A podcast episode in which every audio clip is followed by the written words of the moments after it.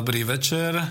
Tu je rádio Slobodný vysielač Banska Bystrica. Hlási sa štúdio Bratislava s novým zvukom, s novými ľuďmi, ale so staronovými obsahmi a s ľuďmi, ktorých tradične počúvate. Moje meno je Peter Zajac Vanka.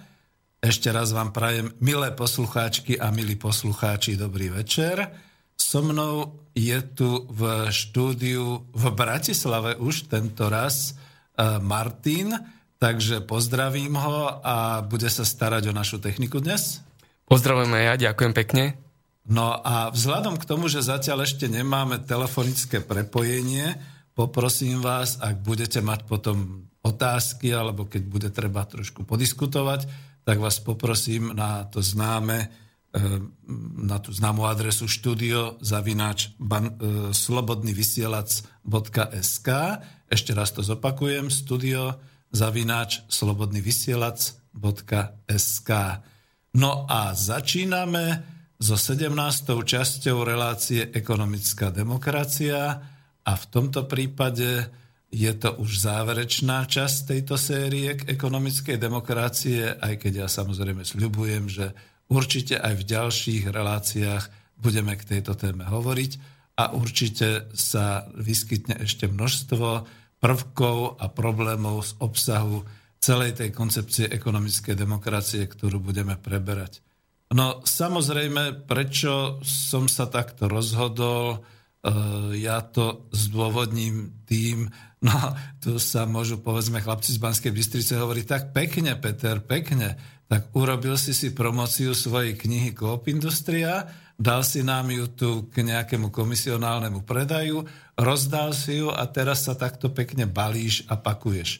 Nie, nebalím sa, nepakujem, chcem v tom pokračovať, ale naozaj už by som potom rád jednotlivé balíčky, ak sa to dneska tak ľudovo e, vládne hovorí, rozbaloval s tematikami, ktoré síce patria do ekonomickej demokracie, ale ktorým by som sa teda venoval tak nejak vážnejšie.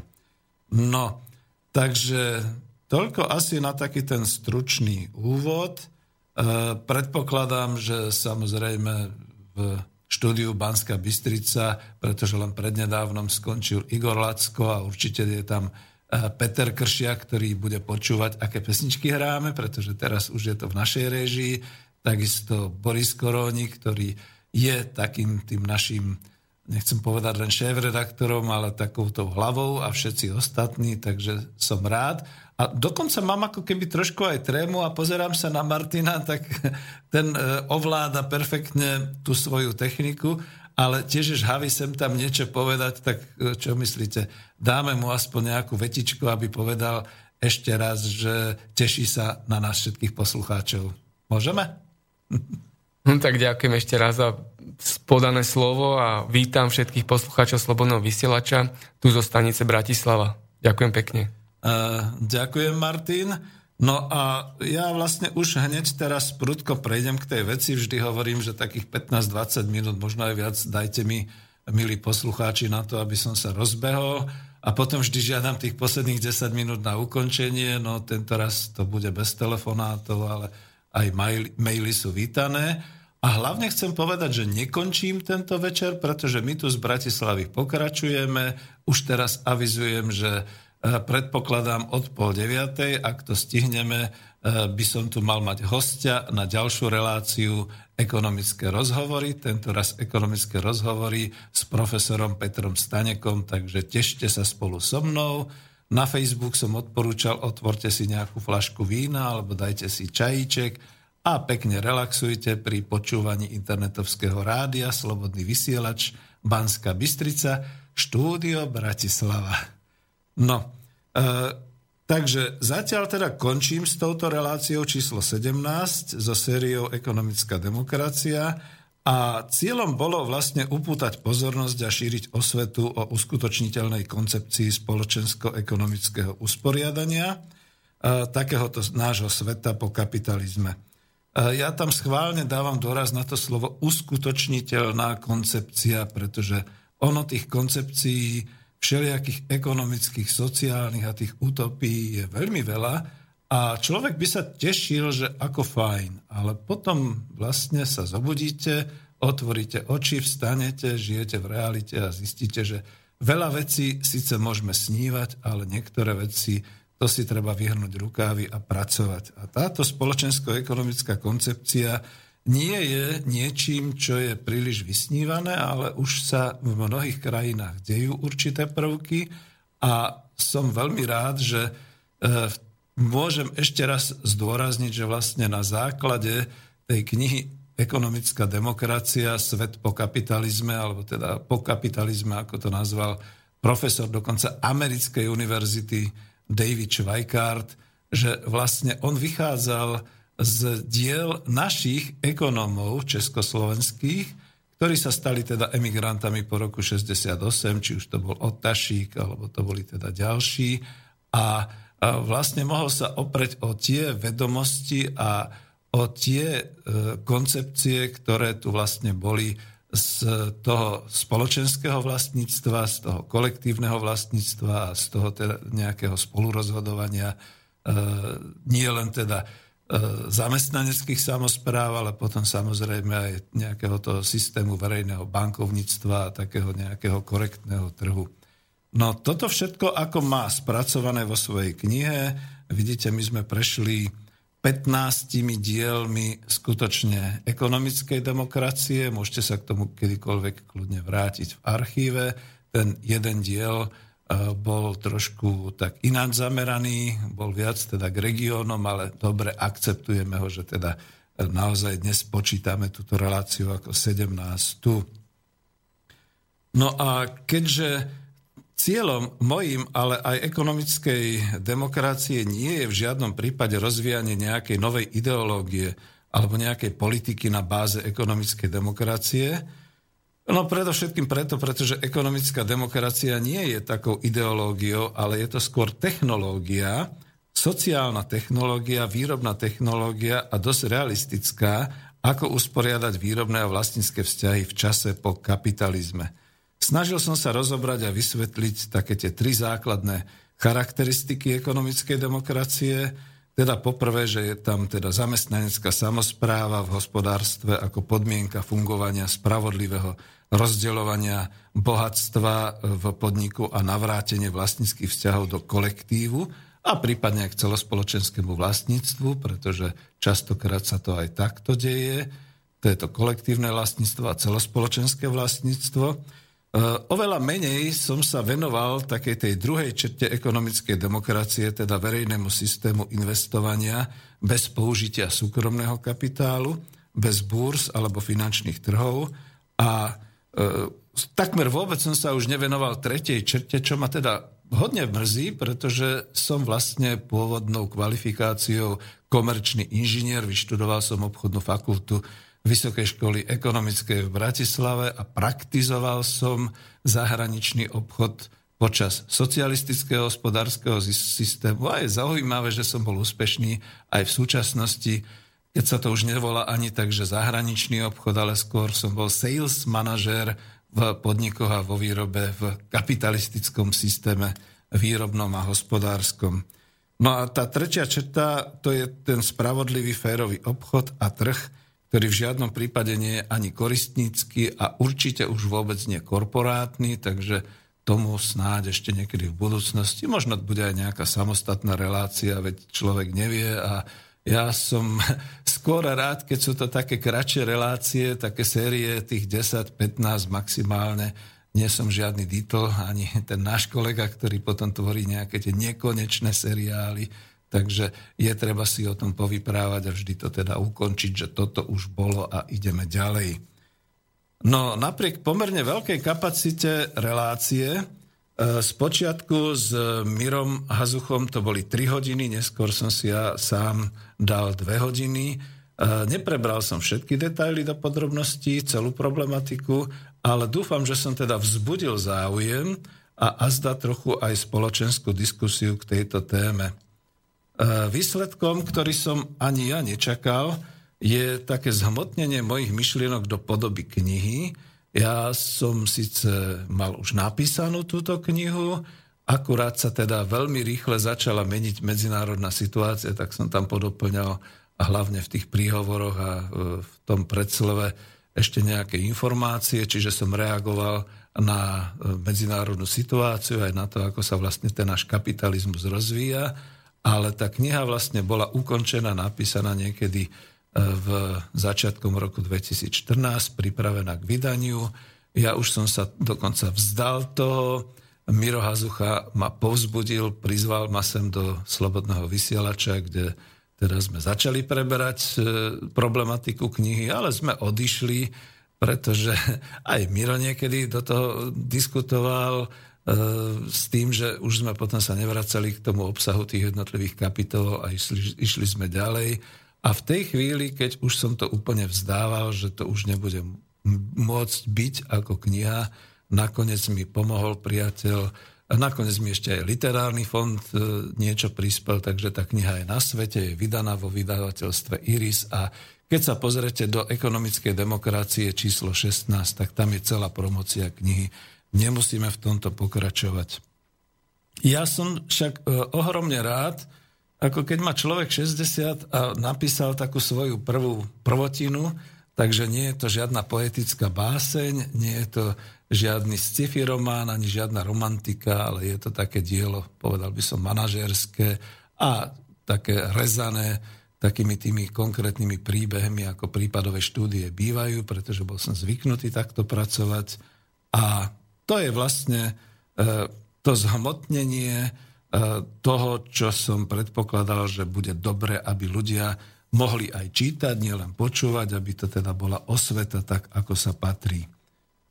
No, e, samozrejme, že toto je skôr štart pre ďalšiu činnosť v bádaní a pri príprave na nejakú organizáciu zamestnaneckých samozpráv. Mám už v elektronickej komunikácii aj priamo okolo seba mladých ľudí, ktorí sú nadšení, ani by som tak nepovedal, nie že nadšení, ale teda e, pochopili, v čom je dobrá táto ekonomická demokracia zamestnanecké samozprávy. Predpokladám, že v určitom čase vznikne občianske združenie, budeme robiť nejaké centrum práve pre rozvoj a tvorbu tých zamestnaneckých samozpráv. A ja už človek 60-ročný E, postupne sa stiahnem nabok, budem ešte nejak tak pomáhať a predpokladám, že to už bude potom žiť svojim životom a dúfam teda, že budem dlho živý a že sa dožijem aj toho, že to teda takto na Slovensku fungovať bude, ako sme si to tu vysvetlili a ako sme si to tu uh, diskutovali. Uh, budem sa oblasti organizovania zamestnaneckých samozpráv venovať viac a uh, budem sa snažiť teda, aby sme celú túto problematiku doniesli aj do praxe. No je samozrejme jasné, že také nejaké podobné centrum alebo nejaké organizačné zázemie bude potrebovať aj oblasť verejných financií a definovať oblasti férového trhu, takže je kam rásť a je čo robiť. E, snaď to nebolo len také plácnutie do vody, ako sa hovorí, a keď som písal aj o tom pláne B pre Slovensko v oblasti národného hospodárstva, budeme viac diskutovať možno v iných reláciách zase aj na túto tému a dokonca aj niečo organizovať. Ale tu už ukončím tak, taký ten úvod s tým, že prichádza predvolebný čas, kandidátky sú uzavreté, to znamená, všetci teraz budú naplno páliť do nás všetkými tými svojimi argumentami a koncepciami a podobne. A túto čas práve preto sa snažím trošku pozastaviť, respektíve utlmiť, pretože to je príliš vážna téma, aby patrila na nejaké predvolebné zhromaždenia a aby teda sa tomu nejakí politici venovali, pretože iste, že a ja som rád, že určitá časť tej problematiky, napríklad družstevníctvo sa stalo takou nejakou novou nosnou témou, povedzme na e, časti politického spektra, v strede až naľavo. E, bol som prekvapený, keď bola tá medzinárodná družstevná konferencia, ktorú Smer, sociálna demokracia organizovala na pôde Národnej rady Slovenskej republiky. E, som veľmi rád, že komunistická strana Slovenska takisto uvádza vo svojich materiáloch, že bude trvať na zrovnoprávnení súkromného a celospoločenského vlastníctva. Som veľmi rád, že napríklad vzdor strana práce si priamo dáva do toho svojho volebného programu organizovanie družstiev a celospoločenského vlastníctva a určite aj všetky ďalšie strany, dokonca viem to združenie Priama demokracia, OSOch, e, strana práce a tak ďalej. Človek by ich menoval všetkých, je ich strašne veľa takisto si dalo a som rád, že to pochopili, že teda tá priama demokracia bude aj na pracoviskách podľa tejto koncepcie, e, nielen teda vo verejnom živote. Ale jedno mi je tak trošku ľúto a som z toho tak trošku smutný, že e, jednoducho sa nenašlo takéto ľudové vzotnutie, E, Braňo Fábri, teda môj priateľ, právnik, e, práve dnes v blogu v Pravde písal, že žiaľ chýba taká nejaká národná lavica a ja k tomu pridávam, chýba takéto národné vzodmutie ako v tom 68. alebo v 89. aby ľudia na základe všetkých týchto informácií si povedali tak, a teraz nás to naštvalo, my sme síce vošli do Európskej únie, my sme síce sa stali členmi NATO, my síce máme euro, ale keďže sa situácia zmenila, poďme to zmeniť aj my a ideme prudko teda do toho, ale organizovane a celospoločensky a ja sa obávam, že tieto voľby naozaj v tejto chvíli budú možno aj o týchto témach, ale teraz to poviem tak škaredo, skepticky, môžete ma za to byť, skutek utek, pretože voľby nás iba zdržujú. My potrebujeme systematickú, minimálne viac ako štvoročnú, čiže 8-10 ročnú prácu, aby sme vrátili vlastne tie naše hospodárske systémy do tej situácie, aké tu boli, keď bolo národné hospodárstvo, aby sme trošku, zas, nie že trošku, ale podstatne zmenili vlastnícke pomery, aby sme podstatne zmenili rozdeľovanie bohatstva, tu u nás e, v Slovenskej republike a k tomu budeme potrebovať veľmi veľa práce, veľmi veľa potu. E, nechcem, aby to znelo potom zase nejak tak radikálne, už som dosť za radikalistu označeného, že veľa krvi, ale tak aj Winston Churchill sluboval pot, slzy a krv. Takže e, bojím sa, že my budeme mať pred sebou dekádu, ak budeme v podstate rozhodnutí vytvárať tieto hodnoty, tieto tri charakteristické črty ako e, zamestnanecké samozprávy, verejné investovanie, verejné bankovníctvo a ten férový trh. Budeme mať na to dekádu a to budeme ešte veľmi úspešní, keď sa to všetko podarí. Čiže toľko, e, naozaj nechcem, aby to vyznelo nejako politicky, ale skôr teda čo robiť, ak sa tá ekonomická situácia bude zhoršovať, však práve preto sem pozývam e, Mariana Vitkoviča, pozývam Petra Staneka a budem pozývať ďalších ekonómov, aby povedali, aká je tá situácia, aby povedali, aké sú tie riešenia vo svete a my si z toho môžeme vždy vybrať takéto riešenie, ale musíme skutočne byť za to zodpovední, vzať sa za to a začať pracovať, nielen teda kecať. No a už pomaly mi tu možno aj e, Martin dáva najavo, že tak to už je tých prvých 20-25 minút, takže neviem, či oddelíme niečím, skúsime povedzme tou pesničkou a to bude tvrdá pesnička, pretože to je zase z toho kapitalistického sveta, aj keď je to pre zmenu veľmi pekná pesnička roková, takže dáme si pesničku.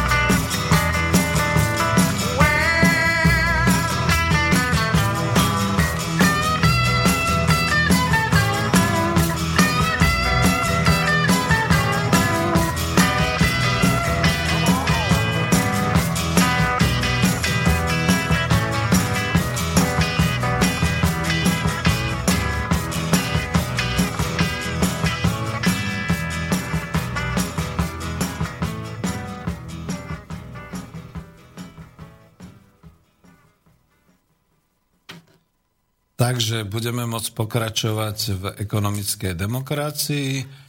Tento raz nebudem tak poučovať, ako vždy hovorím, že čo sú tie tri prvky, však to už pomaly ovládame na spameť a ja sa teším, že pomaly sa snáď ľudia zoznamujú a premýšľajú o tých troch rovinách, teda o zamestnaneckej samozpráve, o verejných financiách, o tom korektnom trhu.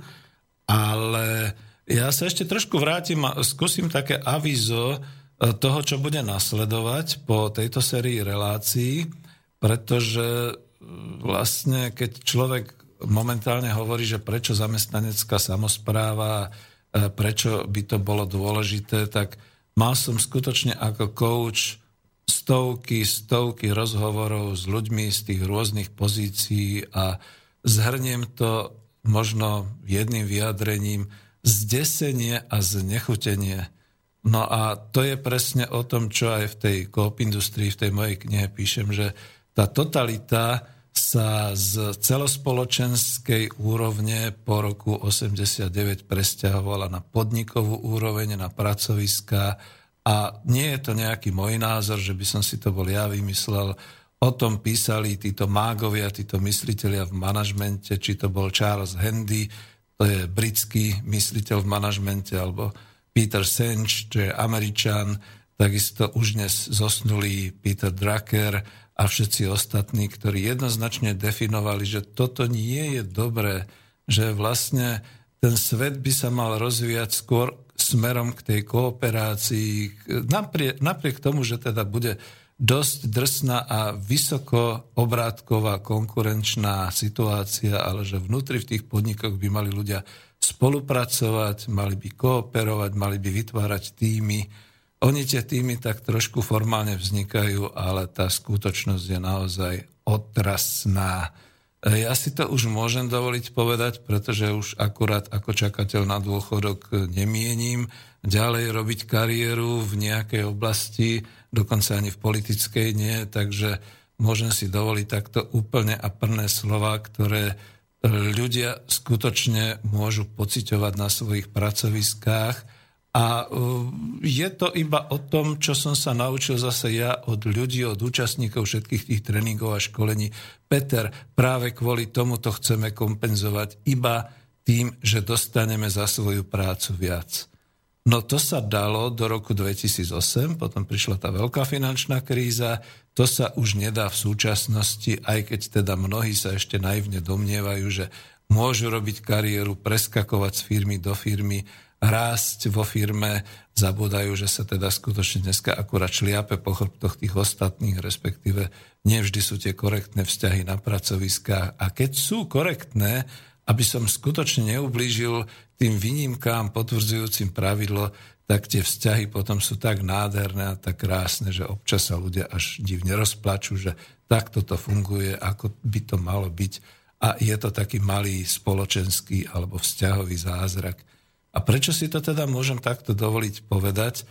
A prečo to teda budem propagovať? Pretože naozaj ja som mal aj taký ten background, teda taký ten základ psychologický, veď ma teda školili dokonca Briti, Američania, dokonca dostal som skutočne takéto e, minimum e, andragogické aj od psychológov, kde som sa veľmi veľa vecí dozvedel a keď to tak človek pozoruje, tak vie presne odhadnúť, prečo sa ľudia tak správajú na tých pracoviskách, prečo to všetko naozaj takéto je pretože nie je to iba takto natvrdo povedané o e, nespravodlivom prerozdeľovaní zisku alebo teda hospodárskeho výsledku podniku, ale sú to skutočne aj vzťahové záležitosti a častokrát sú to naozaj také veľmi, veľmi, povedal by som až také problémiky, ktoré mnohých ľudí ako keby však to nevadí a však nič, oni sú trošku, je, je na to také pekné slovo, že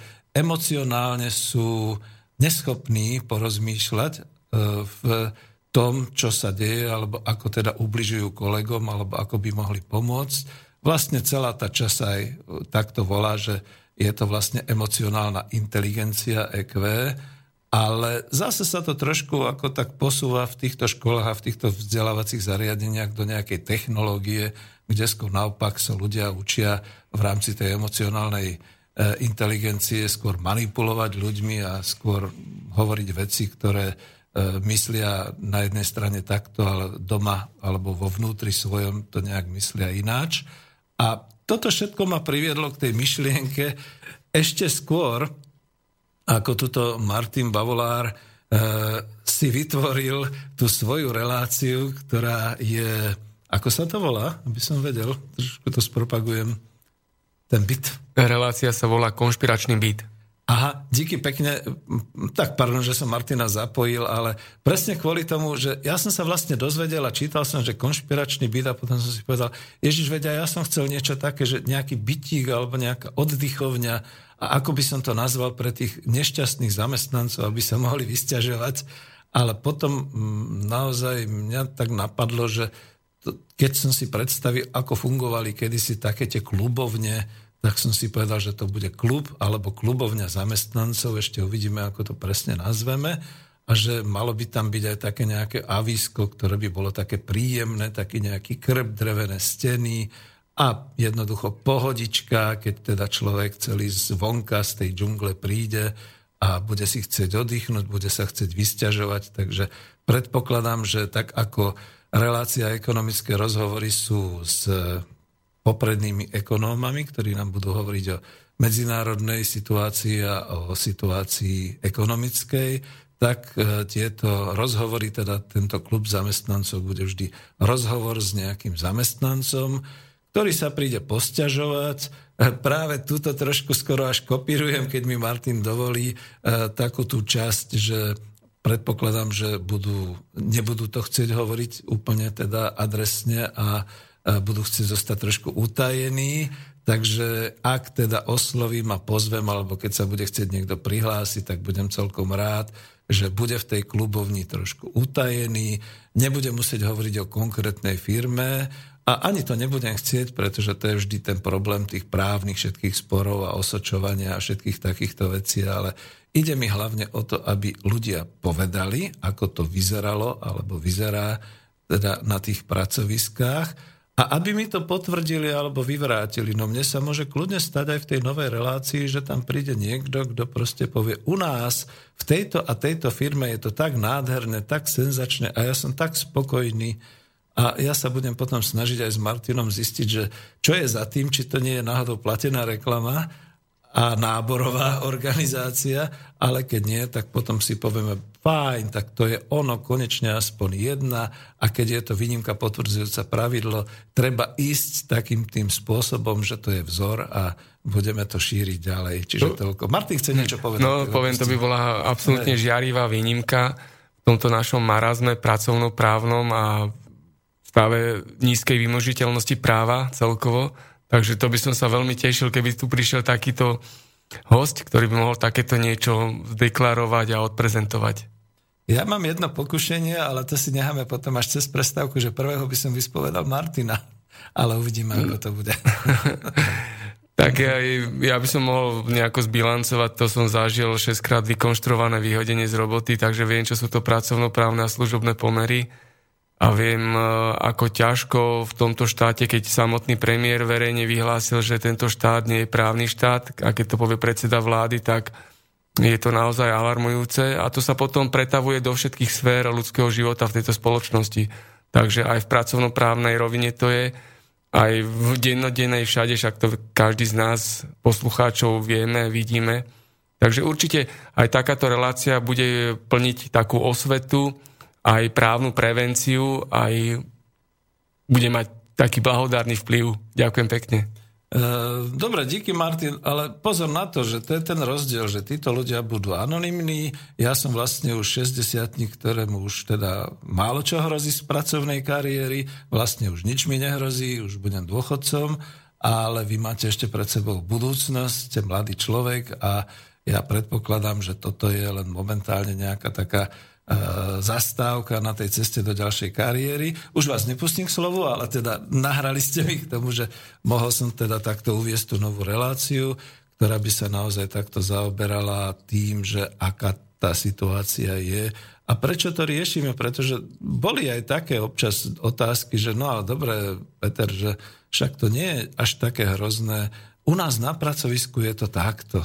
Uh, veď hej, veď uh, ja keď pozriem za tými svojimi 25 pracoviskami, to mi narátala tá sociálna úradnička na sociálnej poisťovni. Áno, bol som fluktuant a za obidvoch režimov, teda aj za socialistického, tam som začal ako fluktuant, tuto už končím ako človek, ktorý teda v tých kariérach, dokonca bol v troch kariérnych rôznych oblastiach, prešiel 25 pracoviskami a ešte navyše som bol ako SZČO, čiže tam to už ani nerátam, u koľkých klientov som bol a kde všade som tie rôzne pracovné vzťahy spoznával.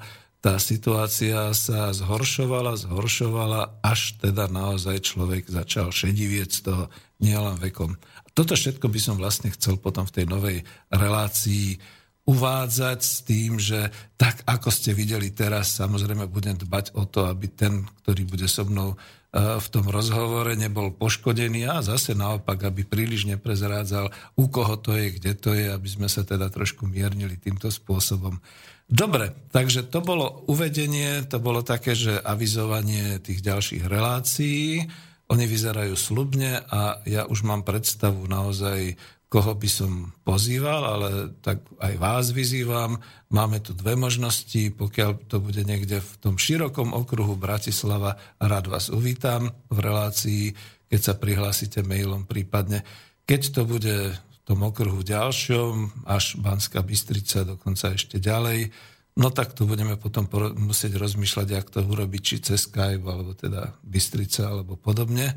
A chcel by som takisto, či to bude nejakých 15-20 relácií, e, viesť to tým smerom, aby sme si tak trošku zmapovali tú situáciu na pracoviskách, pretože viete, kedy naposledy sa e, spravodajstvo zaoberalo prácou a pracoviskami?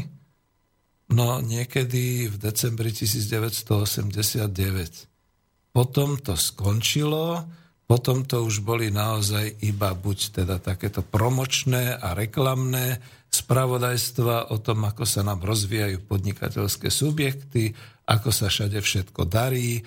Dneska je to zase o tom, koľko sa vytvára kde pracovných miest a ako sa exportuje úspešne a tak ďalej, ale dovnútra do toho pracoviska neuvidíte, tam vás ani nepustia.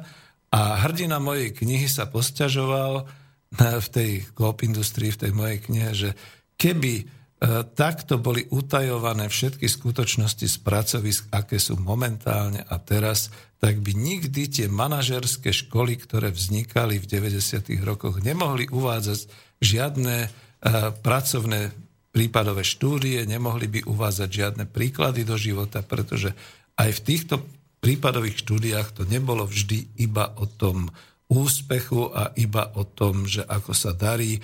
Častokrát tam boli vlastne rozoberané tieto pracovné a e, spoločenské alebo teda ekonomické vzťahy na pracoviskách. Čiže tým by som nejak končil. No, pravdepodobne si jingle nedáme a ja sa vrátim e, k tomu, čo je avizované ako dnešná hlavná téma. A to sú teda tie tri oblasti alebo tie tri úrovne, kde by e, malo už teraz začať na Slovensku e, vznikať nejaké také povedomie o ekonomickej demokracii, o tých troch črtách. A tieto tri úrovne, alebo ak chceme tri problémy, e, som ešte niekde v tej šiestej relácii pomenoval ako, ja som pomenoval štyri úrovne, ale tým, ktorým sa chcem venovať, je úroveň výroby, čiže úroveň závodu alebo kolektívu. A v tejto chvíli nemyslím len na zamestnaneckú samozprávu, ale presne na to, ako som hovoril v tej relácii, ako sa to odvíja priamo na pracoviskách, e, vo výrobnom závode, v obchodnom podniku, na úrade a proste vo všetkých týchto kolektívoch. Potom je tu úroveň lokálna, to znamená nejaký ten miestný, pracovný alebo výrobný problém v obci, v meste, dokonca až v celom regióne. V tomto prípade nemyslím žiadnu cezregionálnu medzinárodnú spoluprácu, ale myslím to presne, ako to hovorím. Sú určité regióny a dokonca Slovensko je typické tým, že každá dolina si vytvára svoj región osobitne, čiže to nie je o VUCke alebo o okrese alebo o kraji, ale naozaj tak, ako to bolo povedané. A potom tá tretia úroveň alebo tretí problém je celoštátny A to je teda to, čomu som sa venoval, že teda okruh národného hospodárstva Slovenskej republiky a ešte teda navyše tie všetky vzťahy a tá celá úroveň, ktorá by mohla byť ako, ja to nazvem ľudová, národná, to znamená, že ten problém, ktorý sa týka všetkých obyvateľov, občanov Slovenskej republiky, bez ohľadu na nejakú národnosť ako takú, ale keďže majú občanský preukaz, čiže ID kartu Slovenskej republiky, tak sú našimi občanmi a týka sa ich celospoločenská situácia, dokonca aj keď sú niekde vo svete. No a pozerám sa, že Martin sa pozerá na mňa, čiže skôr sa opýtam, máme nejaké maily, keďže sa nedá dovolať? Nie sú? Tak to nevadí. V podstate môžem pokračovať. Ehm, je to trošku naozaj také, že tá živosť sa možno trošku vytráca tým, že nie je možné telefonovať, ale na druhej strane, ja som zase rád tej počúvanosti z toho archívu, že až ma prekvapuje, že teda veľmi veľa ľudí sa vracia k relácii a vypočuje si ju tak e, postupne. A ja mám z toho taký dobrý dojem, Martin, že e, veď som bol skutočne dlhodobo coach a e, tie veci, ktoré hovorím, za tými si stojím, proste ruku dám za to do ohňa aj keď teda samozrejme potom prichádzajú niekedy také perličky, trošku to teraz namiesto jingla odľahčím. A napísal mi na mail nejaký nickname e, Tuareg, že no a čo som to za obchodníka, keď som vôbec vlastne pri tom, tej promocii tej knihy neuviedol, akú má cenu a koľko to má strán a vôbec ako sa to bude predávať a také veci. Ja som ho v prvej chvíli tak trošku aj zlostne odpísal, lebo tak som trošku taký cholerik, že to znamená, že keď mi to takto napísal, ani moc nemá záujem, čiže to nie je pre neho.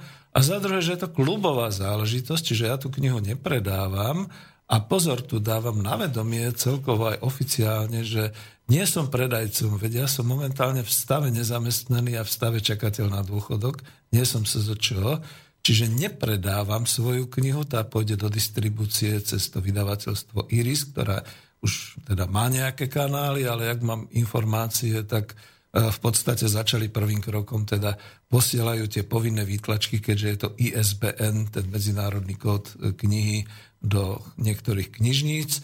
Potom to v podstate dajú do distribúcie, čiže tam už na to ja vplyv absolútne nemám.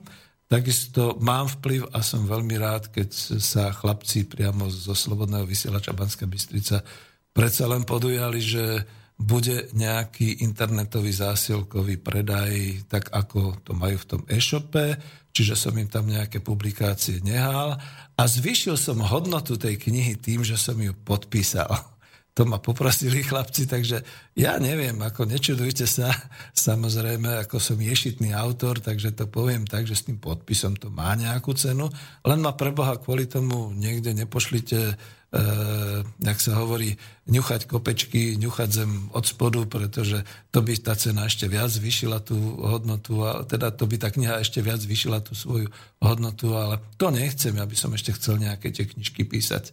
Takže toľko k tomu. A e, tá klubová záležitosť znamená, že e, tá knižka v podstate tých pár exemplárov, čo som aj ja dostal, časť rozdám priamo priateľom alebo aspoň ľuďom, kde viem, že sa o to zaujímali, tak hej, časť e, odovzdám, respektíve darovávam takým spôsobom, že samozrejme požiadam o nejakú tú protihodnotu, No napríklad veľmi pekne urobil Peťo Kršiak, ktorý mi dal tú, to CD svoje nahratých pesničiek, ale samozrejme ako e, človek, ktorý vlastne nemá oficiálny štátny príjem žiadny, rád príjmem aj nejakú tú, nejakú tú finančnú odmenu za to, takže takým spôsobom. No, Martin, to už sa asi príliš propagujem a to mala byť tá pesnička alebo jingle, čiže e, ne, ne, netreba, ja len to hovorím, že takto som oddelil zase tú problematiku. Takže e, skúsim ísť ďalej. A vidíte, ja napríklad vždy sa trošku zmiením aj pre, e, k tomu avizu, teda zase k tej koláži, ktorá je v avíze.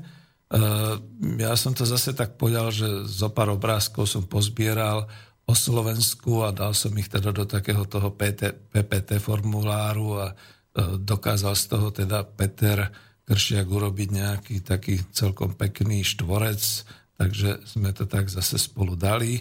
Už slubujem, že už sa mu nebudem miešať do jeho profesie, však vidíte, akú peknú, aké pekná avizo, aký pekný obrázok vymyslel na ekonomické rozhovory, tam tú dvojkorun, dvojeurovku, že to by bolo, že dvojkoruna, dvojeurovku. No ale k tomu avizu, E, tu som chcel vlastne zvýrazniť tie tri úrovne. Dolu vidíte tú úroveň tých závodov, e, tej výroby, ktorá je, potom v tom strede to prechádza plynule do nejakej úrovne mesta, obce, ľudí, dokonca tam máme nejaké tie balíky tých našich eur, také bankovky, ktoré som ani ja v živote nevidel, a to som ekonóm a bol som úspešný vo svojom povolení, povolaní. Potom vidíte tú tretiu najvyššiu úroveň, to je to Slovensko kus Bratislavy, Slovenská republika ako malá mapka a Tatry ako teda tie vrcholky a časť Európy a toho nášho okolia. No, možno mi dochádzajú obrázky, s touto kolážou som si už príliš teda pohnúť nevedel, ale skutočne som to robil tak úprimne presne kvôli tomu, aby bolo vidieť, že my všetci najradšej hovoríme o tej úrovni číslo 4, o tom globálnom, celosvetovom, ekonomickom a o tej situácii sociálnej a o všetkých takýchto veciach. A ja by som nás rád všetkých vrátil naspäť, národnú zem, do vlastnej vlasti. Strašne nemám rád, keď niekto hovorí o táto krajine, čiže táto krajina sa volá Slovensko. Je to naša spoločná vlast, je to naozaj Slovenská republika.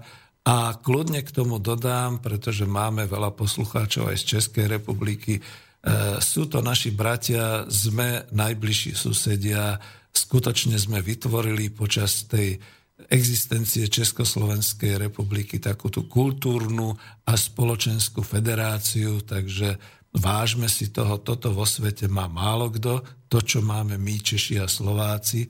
A znova poviem teda tak, toto je tá úroveň, od ktorej by sme mali začať a o ktorú by sme sa mali starať. Samozrejme, kresťania k tomu pridajú rodinu, samozrejme, e, liberáli k tomu pridajú to individuum, že teda ja, ja, ja.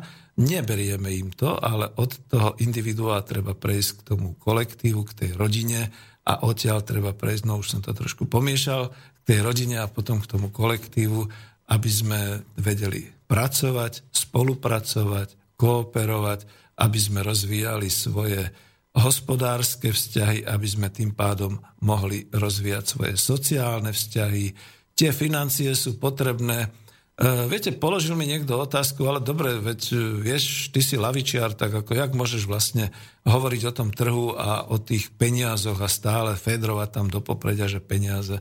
Uh, jeden z tých mysliteľov, a zase ich mám uvedený v knižke, vlastne písal, že na tú kostru toho hospodárskeho systému a na to myslenie a na tie vzťahy medzi ľuďmi, na to treba ešte takú krv, aby to prúdilo. A vlastne to, čo prúdi, ten obeh, to vytvárajú v hospodárstve peniaze. Či to už budú peniaze naozaj v tej podobe nejakých tých e, klikov na e, elektronickej báze, alebo či to bude výmenná hodnota ako v prvotno-pospolnej spoločnosti. Mimochodom viete, že Ukrajinci majú doteraz pomenovanú tú svoju hodnotu ako hrivnu. A to je to staroslovenské, tá hrivna, ktorá bola tá hrivna je vlastne taký ten kopáč, to, to železné, čím sa teda kope do zeme, čiže to je tá hrivna. Veď to je úplne nádherné, to znamená, že keď tam je, že 10 hrivien uh, stojí toto a toto, no tak áno, malo to cenu pre tých našich kedysi dávno predkov a ja si myslím, že uh, to všetko, čo sa týka obehov, obehu, teda obehových funkcií peňazí, to tu zostane, aj keby bola akákoľvek iná spoločensko-ekonomická formácia, pretože vždy pri tej výmene si musíte niečo pomerať. Musíte si to urobiť tak, že si poviete, toto má pre mňa takúto hodnotu, ja to viem dať v takejto hodnote a keď sa dvaja nedohodnú na tej hodnote, tak musí byť nejaké neutrálne, nejaký neutrálny prvok, nejaké hodnotenie, podľa ktorého si to teda budú vymieňať čiže kvôli tomu teda tie peniaze. A potom sú tam ešte teda obrázky z tej rozbúrenej Bratislavy, neviem, aká to bola demonstrácia a dal som tam ten obrázok, že to sú ľudia. To znamená, že celá ekonomika, celý hospodársky systém nie je o financiách. Vážení experti z finančných ústavov a vážení naši experti zo všetkých možných strán, ktorí sa hlásia hlavne k finančnej sústave, k finančnému systému. Prvoradým a dôležitým je človek a ľudia. To je to dôležité. A potom sme tu posadení v tej tretej úrovni niekde v tej našej celkovo presne definovanej a ohraničenej vlasti. Predtým to bola Československá republika, dneska je to Slovenská republika, vedľa je to Česká republika. Máme presne definované hranice a tieto hranice Uh, vidíte, ako je to momentálne, že pomaly žiadne medzinárodné právo už ako keby neplatilo, ale tie sú definované historicky ešte niekde od nejakého toho 6. storočia a to znamená, že týchto hraniciach sa udržuje celý ten kultúrny, hospodársky, spoločenský život tak, ako je. Čiže toto by sme mali rešpektovať. A keď si toto budeme rešpektovať, potom v podstate, aj keby neviem, aké tektonické zlomy, klimatické zmeny a spoločenské zmeny vo svete nastali, toto si tu udržíme ale v žiadnom prípade nechcem byť nálepkovaný ako izolacionalista alebo ako niečo podobné. Skutočne ide o to, že pre nás sú dôležité tieto tri roviny a o týchto musíme rozmýšľať. Čiže zopakujem to naposledy, je to rovina e, podniku, kolektívu, výrobná a distribučná časť, je to potom rovina obce, mesta, regiónu, čo teda znamená, že tie obce, mesta, regióny naozaj môžu združene, spoločne vytvárať nejaké tie hospodárske systémy, sociálne systémy. A potom je to tá pre nás najvyššia úroveň, to znamená úroveň štátu, úroveň krajiny, úroveň vlasti. A neviem, či je to dnes ešte vôbec na školách niekde takto ako e, vzdelávané alebo vyučované, ja si pamätám, čo to urobilo pre mňa za dojem, keď sa hovorilo o vlasti. Skutočne som sa narodil ako v československej vlasti. To, to znamená, že ja to ešte stále tak berem a do smrti budem brať. Či sa dnes skutočne deti po celom Slovensku, vo všetkých obciach a vo všetkých školách zaoberajú tým, že toto je naša vlast, Slovenská republika. A obidve tieto Obidva tieto názvy sú veľmi cenné, to znamená republika, čiže mala by to byť vlastne naozaj vec ľudu. Ja to niekedy miešam už tak po americky vec národa, ale to je skutočne vec ľudu. A potom samozrejme Slovenska, to znamená, my sme tu skutočne od nejakého toho 6. storočia. No a tým by som to uzavrel, celú túto problematiku. Budem ešte ďalej hovoriť, ale už mi dokonca aj Martin ukázal, že je tu nejaký mail, čo ma potešilo, takže počúvam. Tak e, od posluchača nám bol doručený mail s týmto znením. Pán Vanka, je zaujímavé, že vám prekáža to ja, ja, ja. Pričom liberalizmus nie je o ja, ale o slobode, aby sme tu nemali iba dinosauriádu. Po druhé, odkedy sa majú radi komunisti s kresťanstvom? A to už bol ako záver. E, tak dám pozdravovať e, niekoho, kto teda napísal, vy ste ho nepomenovali. má tu prezivku, má tu prezivku Červený brat. A, nickname. OK, v pohode, Červený bratu.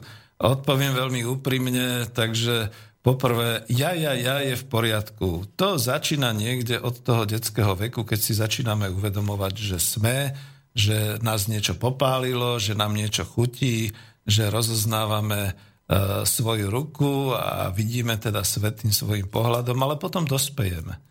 A pri tom dospievaní už ešte v tom detskom veku začíname rozoznávať my, my, my.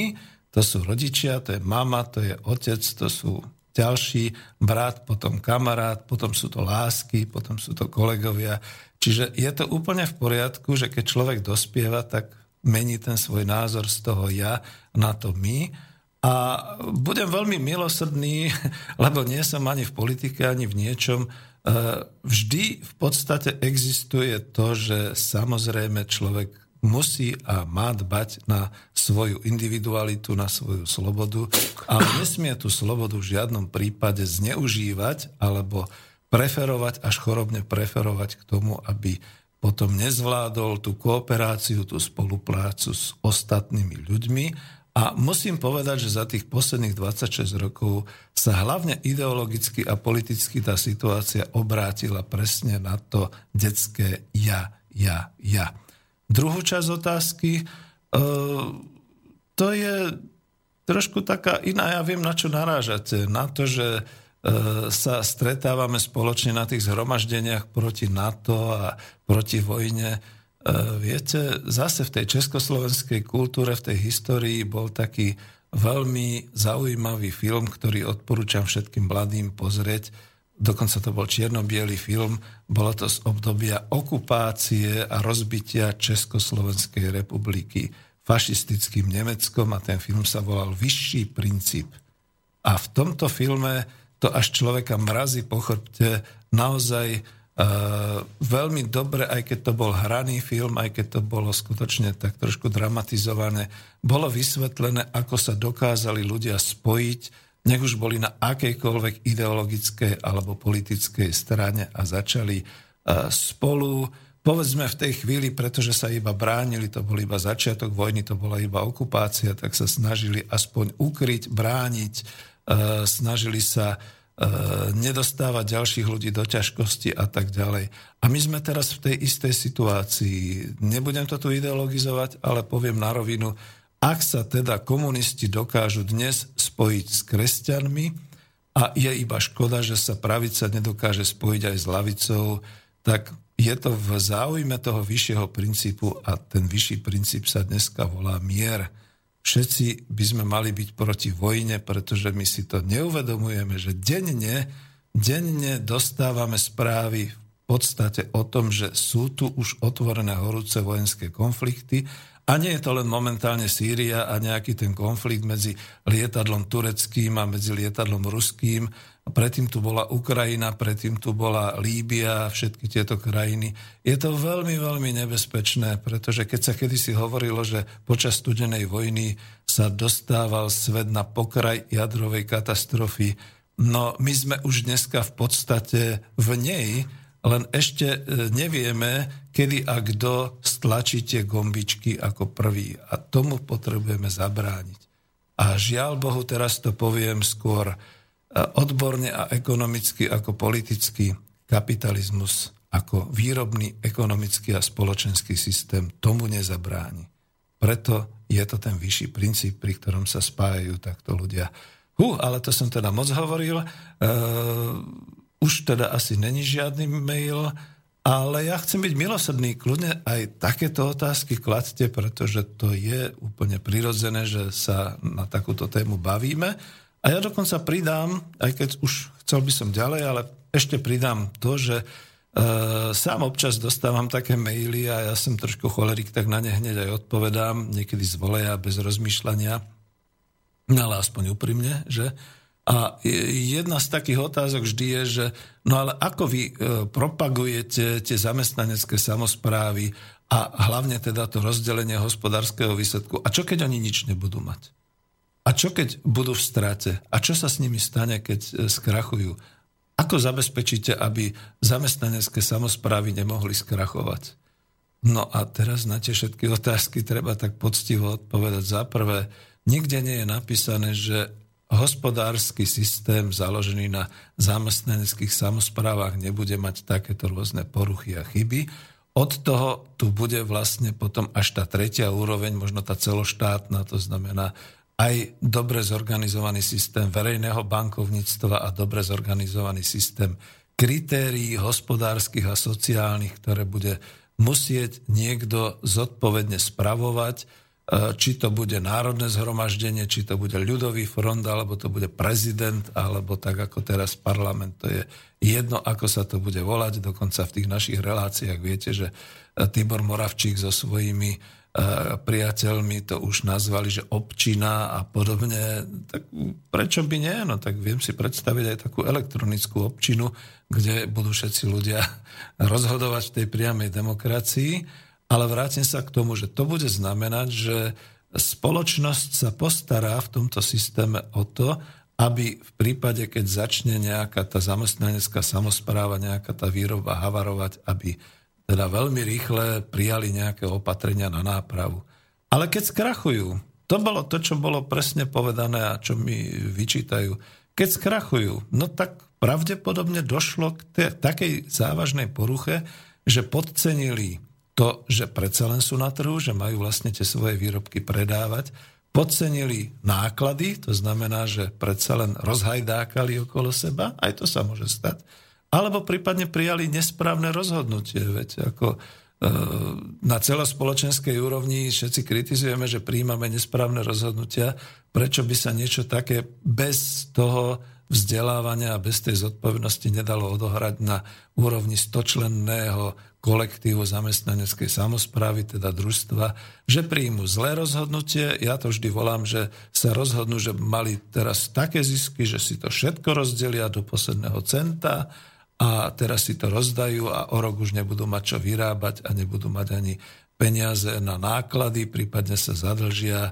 Tá banka, ktorá im požičia, samozrejme tým pádom, keď nebude e, zamestnanecká samozpráva schopná splácať, tak samozrejme dojde presne k tomu istému.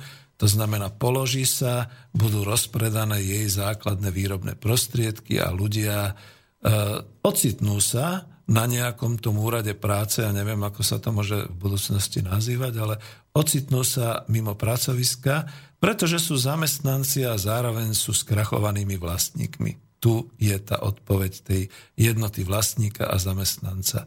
Ale predpokladám, tak ako to David Schweikart definoval v tej ekonomickej demokracii, že v tej chvíli e, vlastne nejaký ten zásah z tej tretej úrovne, to znamená tej celoštátnej alebo obecnej príde a títo ľudia pomocou e, nejakého, ja neviem, aká to bude investičná schéma alebo podobne, e, dostanú príležitosť ďalej pracovať, čiže to bude taká tá inštancia. Mimochodom hovorí to aj ten Američan David Schweikart, že bude musieť existovať nejaká inštanc- posledná inštancia, poslednej teda záchrany a to bude vlastne teda tá celospoločenská úroveň, ten štát, ktorý pravdepodobne bude vedieť zainvestovať do toho, aby prakticky ľudia nezostávali nezamestnanými, čiže v tomto bode. No a tu asi končím. Je 7 hodín, je niečo? Máme? Nie, takže pustíme si Druhú drsnú pesničku, to bude ešte drsnejšia, to je Útek cez džunglu od skupiny Creedence Clearwater Revival, zase Američania a potom budeme pokračovať. takže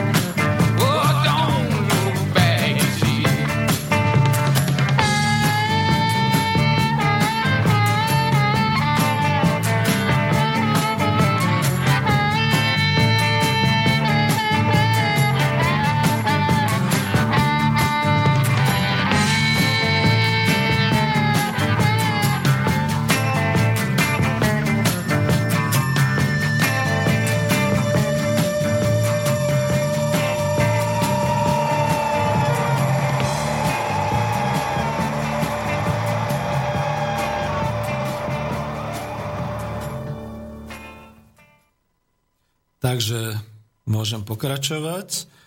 Túto pesničku, ktorú ste počuli, rozmýšľam, že dokonca sami si môžete povedať, nechcem, že, ale ste poslucháči, čiže máte právo do toho hovoriť.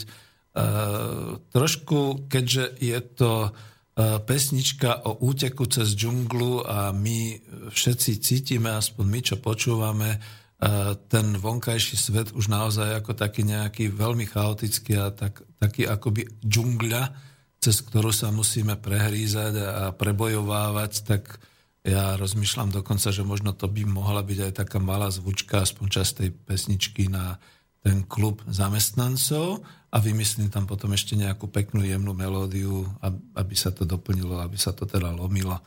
No a e, prečo túto melódiu, alebo prečo vlastne e, som uviedol a uvádzam ešte slovne teda ako túto, túto pesničku, je zaujímavé, že prešlo 26 rokov a e, skutočne sme prijali tie západné kultúrne hodnoty a ja som túto skupinu Creedence Clearwater Revival takmer nepočul, oni odišli takmer do zabudnutia. A ja ako puberťák, takisto ako Rolling Stones a Beatles, som túto skupinu miloval, počúval som ju cez ten tranzistor, rádio Luxemburg a podobne a máte pravdu, nie je všetko zlé až na tomto svete, pretože potom som si to CD takéto kúpil teraz už v nových dobách niekde, keď som bol, ale nebolo to myslím, že na Slovensku. A začal som ju počúvať v aute a počúvam pozorne, hľadám v tom aj nejakú filozofiu, pretože som sa dočítal, že toto bola partia mladíkov niekde tam z juhu Spojených štátov, niekde tam, kde je San Francisco a oni tam aj spievajú o tom Bay of Bay a podobne, ktorí teda boli pôvodom robotníckého až proletárskeho charakteru, chlapci, ktorí postupne strácali prácu, chlapci, ktorí sa tak ako stá tisíce amerických proletárov alebo teda zamestnancov dostávali do ťažkostí a Napríklad táto partia nepodľahla žiadnym tým pokušeniam, dokonca ani nie takým ako Rolling Stones, že sa dali na drogy a nespichla a nezbohatla tak ako moji obľúbení Beatles, ktorí sa stali až takí moc oficiálni, ale zostali takí drsní, naozaj takí proletársky. Ja ich považujem spolu s Pete Sigrom, čo je pesničkár americký, e, ktorý spieval Jednou budem dál, teda We Overcome a podobné pesničky za takú tú kultúru americkú, ktorá sa dneska môže obnovovať zase v tých hnedých pásmach okolo Chicaga. Jak to hovoril ten profesor Švajkard, kde sa budujú tieto jednotlivé podniky, dokonca by som povedal, až zase tie zamestnanecké samozprávy ako IZOP a e, vytvárajú si teda takú tú vlastnú, no ani nie možno prosperitu, ale zamestnávajú sa. A e, pesničky tejto skupiny Creedence Clearwater Revival sú plné bôľu, sú plné bluesu. Vy keď si vypočujete také tie pesničky ako Midnight Special a podobne, tak e, keď si to preložíte z tej američtiny, tak úplne žasnete, že čo to tam teda tí chlapi preboha spievali a e, naozaj je to také, že vidíte, dávam teraz najavo a nielen teda tomu nicknameovi, ktorý sa možno by sa na to pýtal, ale aj ďalším, že keď sme stáli pred tým americkým veľvyslanectvom a protestovali sme ako zhromaždenie proti NATO a proti vojne, nie je všetko americké také zlé, pretože naozaj sú rôzne Ameriky a mne sa táto country Amerika, bluesová Amerika a doslova teda táto drsná Amerika páči, pretože tomu rozumieme aj my. A je len na škodu, že k nám sa potom naozaj do tých mass médií a do týchto kín dostávajú akorát len také tie jemné ich seriály. Krmili nás Dallasom a Denver klanom, čiže všetci chceli, sme chceli byť milionári. Teraz nám ponúkajú tie milionárske paničky a všelijak sa to volá, prípadne naozaj všetky tie e, drsné filmy, forenzné a podobné, kde ako človek už ani nemá na to chuť. No a prečo som sa tak rozrečnil? Pretože ja mám rád taký ten komplexný pohľad a táto pesnička vlastne, keď si ju potom vrátite a vypočujete, je skutočne o tom úteku, o tom behu cez tú džunglu a aj tie tá kompozícia celej tej hudby je vlastne smerovaná na to, že nie je to v poriadku a že ten človek skutočne niekde až te, teda taká tá blúzová harmonika a podobne, že až teda tak stone z toho, v akej situácii sa nachádza. No, ale ja by som rád pokračoval skôr veselšie. Martin sa tu na mňa mračí asi, že kam to vediem. No a chcel by som sa znova vrátiť k tomu. Niektorí e, zase spomínali pre zmenu, že e, dobre, tak veď ste ekonom, pán Zajac, prečo toľko preferujete, že ľudia a že teda hlavne tie vzťahy a kolektívy. Nevymyslel som to zase ja. A nie je to z nejakej mojej ideológie alebo podobne. Z mojej vlastnej skúsenosti môžem povedať, že keď som sa teda vo svojej tretej kariére tých 20 rokov pohyboval ako školiteľ, ako tútor, ako coach, ako tréner, vždy to bolo s ľuďmi. Bolo to o ľuďoch, o vzťahoch, o komunikácii. E, skoro nikdy to nebolo o technológiách alebo o technike ako takej. Dokonca naopak, veľmi dobre si spomínam na nejakých tých ajťákov, nebudem tu hovoriť, že v ktorej to bolo spoločnosti, ktorí objavili nový svet, svet ľudských vzťahov. Pretože boli strčení kde za tými e, počítačmi a mali tie softvery a v podstate už len tou hantírkou vyprávali a oni potom zistili, že okrem toho existuje svet. Ja som potom takému mladému položil otázku, no ale dobre, veď a ja som mal kedysi 20 rokov a keď som chcel s tou nejakou peknou kočkou nejak akože sa zblížiť, tak ako veď to, na to nejakú tú komunikáciu potrebujete. No on ma úplne zabil tými technológiami, aké sú dneska, že pošlem jej SMS-ku cez iPod, pošlem nejakú fotografiu, ona mi pošle takisto nejaké tie skrátky a už sme svoji a už potom sme na sociálnych sieťach a podobne, rekol, a to netužíš ju zobrať za ruku a proste trošku takto. A tak zostal potom taký, skoro by som povedal, až v šoku. A ja to pripomínam, že e, ako keby nám to 21. storočie e, chcelo ublížiť tým, že čím viac máme tejto elektronickej technológie, čím viac sme teda IT a všelijakým takýmto spôsobom tým viac strácame takú tú našu ľudskú prírodzenosť. A nevymyslel som to ja, skutočne sú to anglickí a americkí mysliteľia, ktorí hovoria, že podniky to sú tie organizácie, ktoré sú plné ľudí a to nie sú žiadne finančné biznisy a to nie sú technológie, to sú ľudia. No a skúsim ho citovať, pretože si vážim Charlesa Handyho Amer- e, Brita, ktorý píše, Eh, vo svojej knižke to písal, ktorý, ktorá sa nazýva Hlad ducha. Ja ju mám takú obľúbenú, to už niektorí vedia, ešte kedysi dávno smeráci z Gunduličovej. No, e, citujem, pretože sme sa na podnik nikdy nepozerali ako na ľudské spoločenstvo, nikdy nás tiež nenapadlo, aby sme naň aplikovali rovnaké pravidla, aké aplikujeme na naše krajiny. No, to je veta, ktorú musíte trošku ako rozobrať a rozmýšľať, ale ja budem pokračovať. Uh, Handy pri snahe o zušľachtenie kapitalizmu vychádzal z takých trendov, že podnikové nadnárodné korporácie začínajú byť oveľa väčšie ako mnohé národné štáty a snažil sa im teda nájsť takú nejakú koncepciu, ktorá by takýto kapitalizmus zhumanizovala v úvodzovkách. A vieme z dôsledkov systémovej krízy globálnej ekonomiky, že to sa podarilo iba čiastočne a jeho myšlienky sa neujali, alebo nie všade ujali. A pre potreby ale toho, toho, čo my hovoríme v ekonomickej demokracii, čiže aj fungovania e, zamestnaneckej samozprávy, je potrebné tento jeho koncept prevziať, a ja som ho prevzal aj do knihy, a aplikovať práve na podniky zamestnaneckých samozpráv ktorých nebude existovať žiadny dominantný kapitálový majiteľ či predstaviteľ nejakej finančnej skupiny vlastniacej samotný podnik a vôbec nepôjde o finančnú e, silu alebo finančný stav tej, e, toho podniku, aj keď vlastne ako ekonom pripomínam, že áno, toto je tiež a neviem povedať z koľkých percent, ale veľmi, veľmi dôležité, pretože existuje účtovníctvo a každá ekonomická udalosť je v účtovníctve zaznamenávaná a ten podnik by naozaj mal byť schopný eh, nielen prežiť, ale aj prosperovať.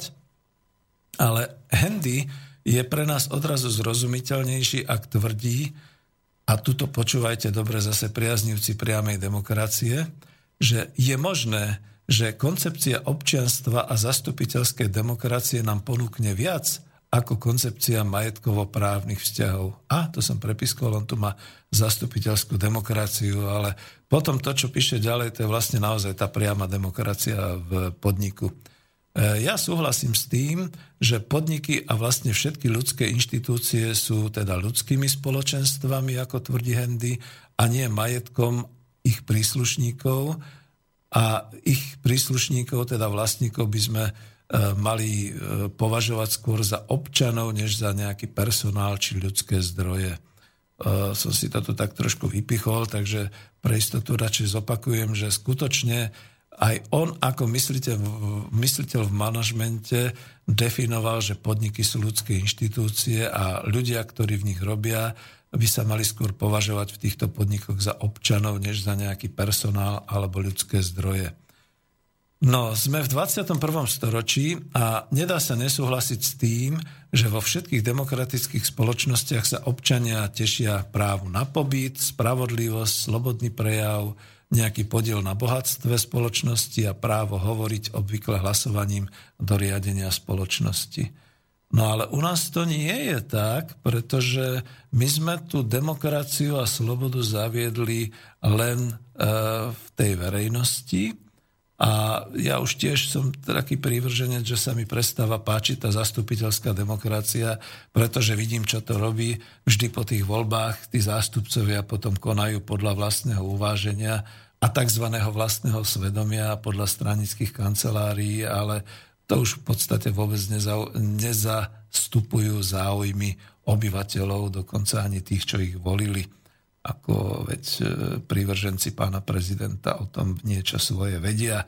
Veď som sa s nimi stretával v predvolebnej kampani, keď mi toľky tvrdili také krásne veci a tak ma nahovárali, aby som ten hlas odovzdal, že mne sa to znepáčilo už len kvôli tomu.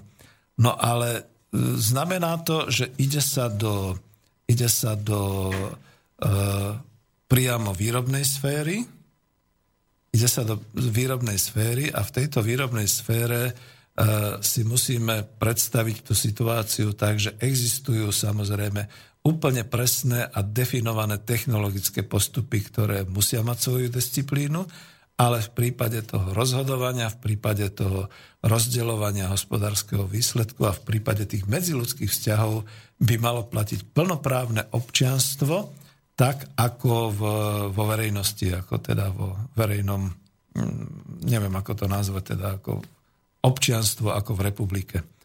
Preložené do jazyka podnikovej sféry, občianské právo pobytu by malo znamenať nejakú záruku zamestnania, ani nie celoživotného, ale záruku na nejaké pevne stanovené obdobie niekoľkých rokov. Napríklad jedného desaťročia, tvrdí Hendy. Nevyhnutnou podmienkou obnovy angažovanosti e, a na pracovisku je potom preskupenie rovnováhy síl takým spôsobom, aby na seba nadriadení vzali záväzky, ktorými získavajú angažovanosť podriadených. Ja viem, že to povedzme teraz citujem a čítam aj z tej jeho knižky a dal som to teda aj do tej svojej knihy, ale robím to na schvál, pretože toto sú tie určité pravidla alebo určité prostredie, kde mnohí tak dosť pochybovačne a skepticky tvrdili, no ale pán Zajac, viete, tie družstva aj tu už boli a sprofanovali sa. Dneska ako tie družstva nefungujú a tí vlastníci to zase zobrali do svojich rúk. A prečo si myslíte, že to bude fungovať práve vo vašej zamestnaneckej samozpráve? A ja tvrdím, že keby to bolo v mojej zamestnaneckej samozpráve, tak to bude úplný ideál, ale ja už nebudem žiadnu moju zamestnaneckú samozprávu zakladať ani vytvárať. Pravdepodobne budú to mladšie ročníky, ktorí sa budú takto e, zgrupovať, dávať sa do kolektívu a toto robiť. A oni si musia byť vedomí, že ten, ktorý e, skutočne bude chcieť s nimi pracovať, by mal mať aj nejakú takú záruku toho občianského pobytu. To znamená, nie, že e, mu potom povedia, dobre, tak e, urobil si svoje a s Bohom už ťa nepotrebujeme, A naopak, to, čo píše Hendy, teraz tlmočím do takej našej ľudskej reči, ak teda niekto bol zvolený v tej zamestnaneckej samozpráve na tej e, výročnej členskej schôdzi toho družstva za predsedu alebo teda za riadiaceho výkonného manažéra, tak s tým dostal aj tú zodpovednosť a on by mal v tej zodpovednosti robiť 5. 9. proste nemožné psie kusy, aby E, skutočne dokázal, zorganizoval a zabezpečil pre ten podnik, pre, tú, ten výrobný závod e, to, že tí ľudia budú mať to právo pobytu, aniž by sa do pol roka celá tá podnik, celý ten podnik alebo celá tá organizácia rozsypala. No a e, v podstate on to Hendy ešte píše také veci, že právo hovoriť do riadenia. E, to je to, čo všetkých zaujíma a ja tu pozerám teraz aj na môjho kolegu v štúdiu, že ako by to bolo, keby tá upratovačka kecala do toho riaditeľovi, alebo ako by to bolo, keby riaditeľ bol riadený nejakou upratovačkou. To nikdy takto nebude. Bude to presne definované, že e, záväzok právo na pobytu je spojený aj s nejakým právom hovoriť do riadenia a toto právo sa transformuje na právo byť konzultovaný ohľadom významných rozhodnutí a ohľadom ovplyvňujú, teda rozhodnutí, ktoré ovplyvňujú vlastne tú existenciu toho podniku. To znamená, či už investície, alebo ďalšie smerovanie podniku, alebo rozdelenie toho hospodárskeho výsledku, alebo takéto veci. A on tu Hendy ďalej uvádza, že občiansko občianstvo v podniku nie je len výsledkom nejakého vyjednávania či konania medzi ľuďmi, ale je to oveľa delikátnejšia záležitosť. Je to niečo, čo pramení zo zdieľania angažovanosti. Wow, to je také slovo, potom sa pozriem na kolegu, či tomu tiež porozumel, lebo mnohí nie. Čo pramení teda zo zdieľanej angažovanosti, čiže spoločne prežívaného zapojenia sa všetkých do tej práce a čo síce možno niekde e, písomne formulovať, ale je to do značnej miery neuchopiteľné. A tu je presne to, že takéto veci sú e, o tých ľudských vzťahoch, o týchto faktoroch, ktoré ako ťažko môžete niekde vyčísliť alebo technologicky pomenovať. A mne sa páči vždy, keď e, technológovia majú alebo nulu, alebo jedničku. A ja im hovorím, že tie ľudské záležitosti a aj tá zdieľaná angažovanosť, to je úplne iný rozmer, ktorý sa nachádza niekde medzi tou nulou a jedničkou a nikdy to nebudú vedieť presne, ako definovať. No a na to mi vždy odpovedajú, no ale to potom je nezmysel, pretože my musíme všetko vedieť vyrátať. No na to mám odpoveď a viete vy vyrátať lásku. Viete, ktorej chvíli ste už zalúbení a viete, v ktorej chvíli ste sa rozišli. A môžem si to dovoliť, ja mám 60, ja som tým už prešiel a mnohí mladí nech si to vyskúšajú a potom nech sú múdri. No, podnik fungujúci na princípoch zamestnaneckej samozprávy môže práve princípom tohoto členstva, ktoré bude chápané ako plnoprávne občianstvo, dosiahnuť v zamestnaneckej samozpráve tú najvyššiu mieru zapojenia jedinca do kolektívu a do angažovanosti, ktorá bude teda vo svojej emotívnej sile, teda v tom ďalšom rozmere a v tých mravných zásadách vlastne rovná ako vlastenectvo. Vlastenectvo e, voči vlastnej krajine. A tu by som rád poukázal, ale radšej sa opýtam, než budem pokračovať na Martina. Nemáme nejaký mail? Aby som to zas ja nepredlžoval.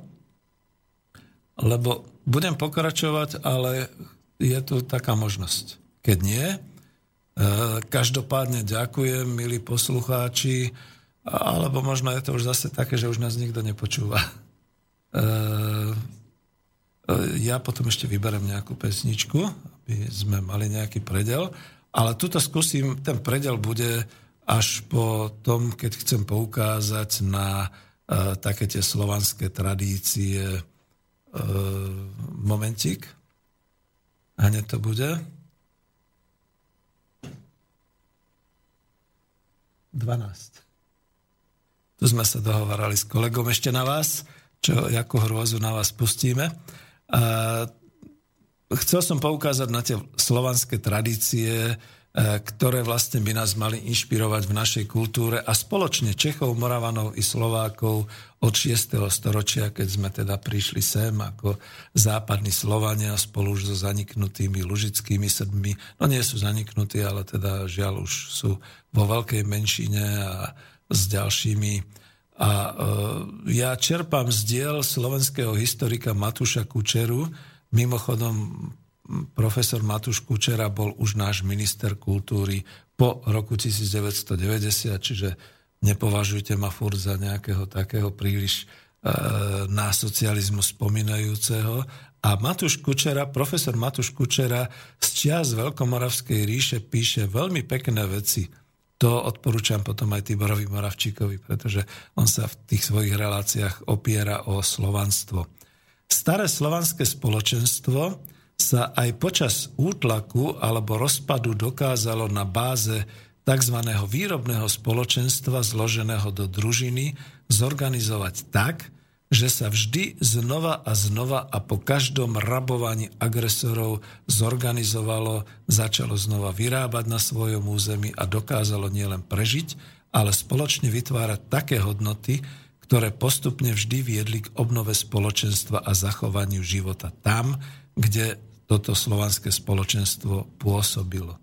Ja viem, že niektorí to čerpajú už z matičky Rusy a podobne, ale veď my sa máme o čo oprieť a ja skutočne dávam do pozornosti, že je množstvo všelijakých takýchto diel o Veľkomoravskej ríše, ktoré mne už osobne v mojom veku začínajú pripomínať tú súčasnosť, tú horúcu súčasnosť, kde naozaj sa niečo deje vo svete takého, že my sa asi budeme naozaj musieť nakoniec spolahnuť na vlastné sily, na vlastné výrobné sily, na vlastné vedomosti a na to, aby sme tu v našich dolinách, v našich rovinách a e, veľmi pekne, to, do toho zahrňam teda aj Českú republiku, veľmi pekne vlastne tá Česká republika vymodelovaná na hraniciach e, tými horstvami, aby sme sa tu nejak zachovali, udržali a ďalej prosperovali, nech by prišli akékoľvek hrôzy.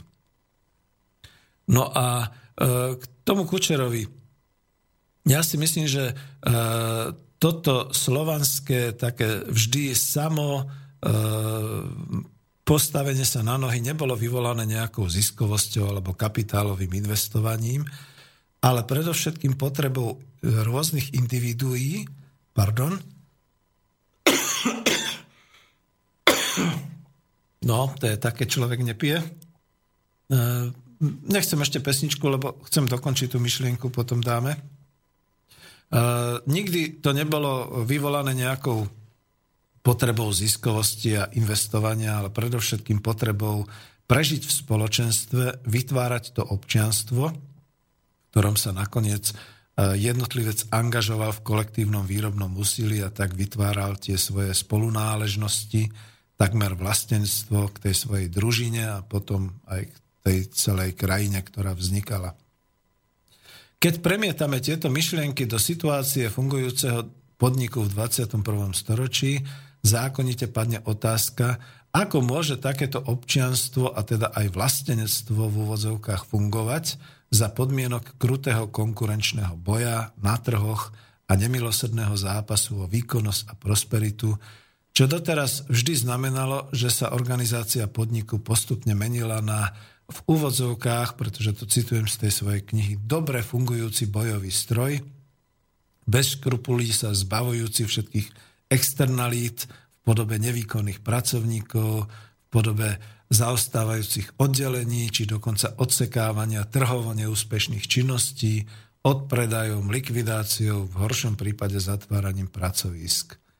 Po prípade nastolením skutočne mocenskej diktatúry vlastníka na čele s nejakým výkonným riaditeľom, konateľom, ktorý rozhoduje už potom autoritatívne, zavádza v organizácii totalitné praktiky, pričom úspechy si privlastňuje a neúspechy neháva padať na hlavy svojich podriadených. Takýchto príkladov je v súčasnosti až priveľa a preto nastala taká tá spoločenská objednávka hľadať alternatívne riešenie. No tu som povedal viacero takých závažných skutočností, ale keďže sa blížime k tej poslednej polhodinke, už celú túto problematiku chcem uzavrieť bolo by tu o čom diskutovať a o čom hovoriť. Lebo napríklad e, tu sa obraciam aj k Martinovi, ktorý je v tejto chvíli mojim poslucháčom naživo, že e, veď ono to nebolo vždy tak a e, my sme predsa mnohí očakávali, napriek tomu, že sa menil tento spoločensko-hospodársky režim, že veď sa niečo naučíme od tej demokratickej západnej kultúry a že bude to k prospechu. A ja na tých manažerských kurzoch som doslova hltal eh, všetky tie postupy, ktoré tam zavádzal alebo definoval Peter Sinch a Peter Drucker a Handy a všetci ostatní, pretože to bolo plné práve takej tej tímovej práce, toho porozumenia, eh, týchto takýchto, tej angažovanosti a takýchto vecí, ale musím povedať eh, z vlastnej skúsenosti, že prišiel rok 2009 na Slovensko. My sme mali tú krízu dokonca posunutú. Vďaka, práve kvôli tomu som bol dlho takým stúpencom eura, vďaka zavedeniu eura sa tá kríza u nás objavila až niekedy koncom toho roku 2009. S tým, že potom to ale nastalo skutočne ako masovo a drsne. Skutočne sa vedúci podnikov chytali za hlavy, vlastníci ich totiž to pumpovali, vyslovene teda im kázali, pretože sa mnohé firmy dostávali do červených čísiel, skracovať, vyhadzovať, likvidovať e, neúspešné druhy výroby, e, rezať, píliť, odstraňovať. E, volalo sa to reštrikcia a táto reštrikcia znamenala, že sa skutočne manažéri v týchto firmách správali ako nejakí tie vojvodcovia na boisku, ktorí jednoducho tých poranených a mŕtvych bojovníkov hádžu e, dopredu za tie svoje zákopy a zmenšujú tú svoju obranu, aby teda boli ešte úspešní, aby prežili. A toto všetko sa dialo v tých rokoch 2009 až 2013 a sme v roku 2014, v roku 2015 je tu sociálno-demokratická vláda, ktorá síce skrášľuje ten náš kapitalizmus, síce vytvára balíčky, ale nerobí jedno – vôbec nezasahuje do podnikovej sféry, v ktorej sa medzi tým skutočne tá situácia zmenila na takmer totalitnú. Čiže ak sú niektorí bojovníci, ktorí zostali z roku 89 a bojovali proti totalite, prosím, skúste si naozaj pozrieť a skúste sa uh, rozumným, uh, rozumným teda spôsobom pozrieť na naše podniky a povedať, že či je to tam všetko v poriadku. Či tam vládne taká sloboda a demokracia, aká by mala vládnuť dokonca aj v celej spoločnosti a ako to je. No a ja už teda idem rýchle k záveru, aby bolo možné teda ešte aj pesničku a potom nejaký záver. Uh, ako teda zabezpečiť v ekonomickej demokracii, aby to občianstvo v úvodzovkách uh, fungovalo? No, Predovšetkým aj zamestnanecká samozpráva ako jedna z čert ekonomickej demokracie musí fungovať podľa veľmi, veľmi prísnych pravidel pracovnej disciplíny, výberu najúspešnejšieho riešenia a najúspornejšieho ekonomického programu. Ale nemusí a dokonca imperatívne nesmie nikdy nastať takýto prevrat k diktatúre a k mocenskému autoritárskemu režimu v takejto organizácii. A to je zabezpečené práve tou priamou demokraciou, tým hlasovaním a tým, že teda ľudia sa môžu navzájom kontrolovať a je tam ešte teda otázka dôvery. E, samozrejme, že zase tu píše Hendy, s občianstvom v podniku sú spojené nielen práva, ale aj povinnosti. V podnikovej sfére je tomu často tak, že občania podniku majú obvykle viac e, povinností než práv. Výsledným prínosom pre občianský podnik však musí byť zdieľaná angažovanosť a vzájomná dôvera. A to už idem do toho finále. O tom, čo je zdieľaná angažovanosť, sa dá dozvedieť oveľa viac v tom koncepte vedomostnej ekonomiky, knowledge management, a e, tu vlastne medzi pracovníkmi dochádza k veľmi širokej výmene, komunikácii, osvojovaniu si a prijatiu skúseností, vedomostí, zručností, o zapojení do spoločnej tvorivej práce a táto koncepcia spolu s vyvolaním a udržianím dôvery pôsobí potom ako dokonalé, neviditeľné silové pole, v ktorom sa človek zapája do spoločnej práce nielen tvorivo, ale aj vysoko angažovane a s motiváciou. Ale tu dám poznámku, že zdieľaná angažovanosť je niečo, čo som poznal aj ja, aj vaši otcovia počas socializmu a nech sa mi pokusia to antikomunisti nejako vyvracať, pretože e, mám tu zo pár poznámok e, k tomu, e, ja som ako brigádnik išiel čistiť povedzme hradný kopec v Bratislave ešte v čase, keď teda ten hrad naozaj sa len opravoval, bol ošarpaný, bolo to v rámci akcie Z, klčovali sme kríky, upravovali sme svách, proste pracovali sme. E, bola to sranda pre nás, ale zároveň to bol aj obrovský pracovný zážitok, boli sme hrdí. Ja som potom okolo toho hradu chodil pár rokov, no keď som bol v takom veku, že už som sa mohol stiskať s nejakou dievčinou za ruku, tak pozeral som sa hore a mohol som hovoriť, tam, vidíš, toto všetko som vlastne robil ja s mojimi kolegami. Čiže takáto pracovná hrdosť, keď to prenesem zase do tej podnikovej sféry, toto je to, čo vlastne naozaj e, ľudí drží dohromady, čo je tá zdieľaná angažovanosť.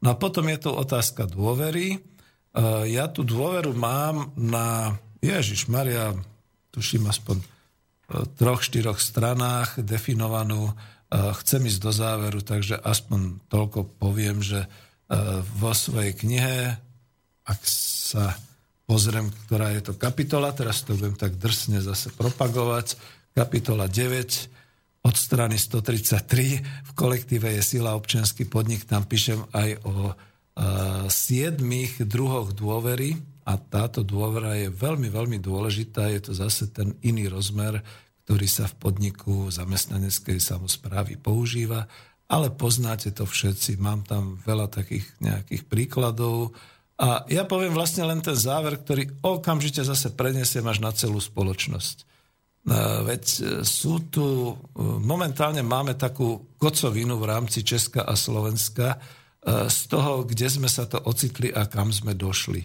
Trošku zapolitizujem, ale budú to posledné 3-4 vety. Tá kocovina spočíva práve v tej strate dôvery. Postupne sa to odlepovalo.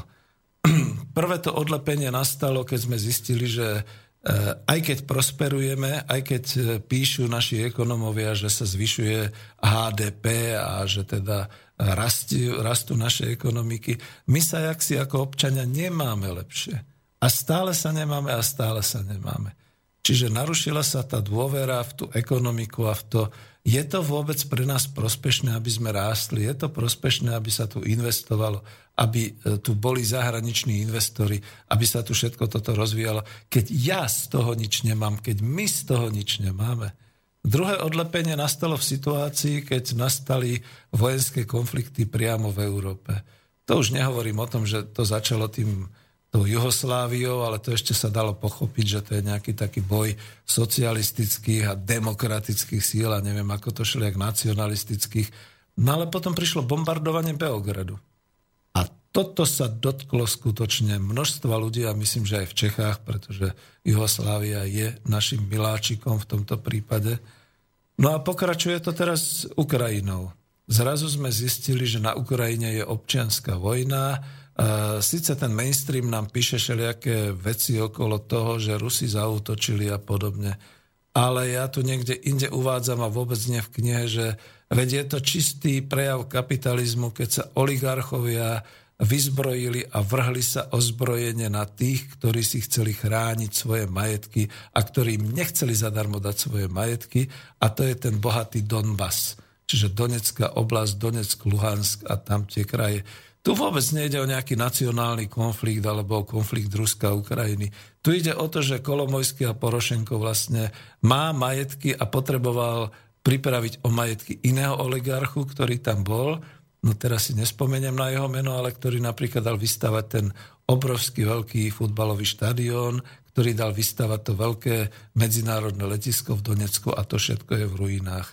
A v tej chvíli sa na 50 E, naše obyvateľstvo odlepilo od tohoto kapitalizmu a prestalo mu dôverovať. Potom prišiel Grexit a Grécko. A to zatočenie s tou ľudovou zvolenou vládou, ktoré nastalo a to, čo vidíme momentálne na Grécku, je ďalších pár, pár percent, potom prišla imigrantská vlna, to je ďalších pár percent. Povedzte mi prosím vás, akú vysokú dôveru ešte dneska má kapitalizmus ako spoločenské zriadenie, Európska únia ako e, politický systém a pomaly už aj euro ako mena v očiach našich ľudí. A vidíte, ja som tiež teraz prešiel už až do tej úrovne 4 ako ľahko to človeka zvádza, lebo som chcel vysvetliť, ako je to s tou dôverou, čo len v podnikovej úrovni. A tú dôveru v podnikovej úrovni, keď si sami v podstate viete na svojich príkladoch ukázať, tak je to také. Ale pred pesničkou ešte asi Martin chce niečo povedať, lebo už... Áno, áno. ja do toho vstúpim, to sú spojené nádoby, čo, čo ste tu teraz spomenovali. A v podmienkach Slovenskej republiky je flagrantne, transparentne vidieť, že určujúcim determinantom je mentalita národa. To pretavuje sa potom do životnej úrovne, do blahobytu každého človeka. Keď to porovnáme napríklad e, so susednými krajinami, Nemecko dve vojny prehralo, rozbité bolo na mraky a stále je na špici Európy. Na Slovensku tá mentalita tak drží tento štát, že preto tvoríme totalitnú dieru na mape štátov Európy a Neviem, no som realista v tomto, že či sa to nejako zmení, je to možno vec evolučného vývoja postupne, nejakými postupnými krokmi, takouto osvetovou preventívnou činnosťou médií alebo priamo práca s ľuďmi v teréne, ale neviem, no, či, či niekedy dosiahneme takú kultúrnu úroveň, životnú úroveň takých iných krajín, kde tá mentalita je na kvalitatívnej a kvantitatívnej úrovni úplne niekde inde. A to už ste mi trošku ušiel až do teda tej ďalšej oblasti, ale ja naozaj potvrdzujem, že tá dôvera bola veľmi porušená a ja si myslím, že to dokonca ani voľby momentálne nevyriešia. Tie budú iba zdržovať od, toho, od tých zmien, ktoré pravdepodobne budú nastávať, či chceme, či nechceme. Pustíme si tú pesničku a pôjdeme do záveru.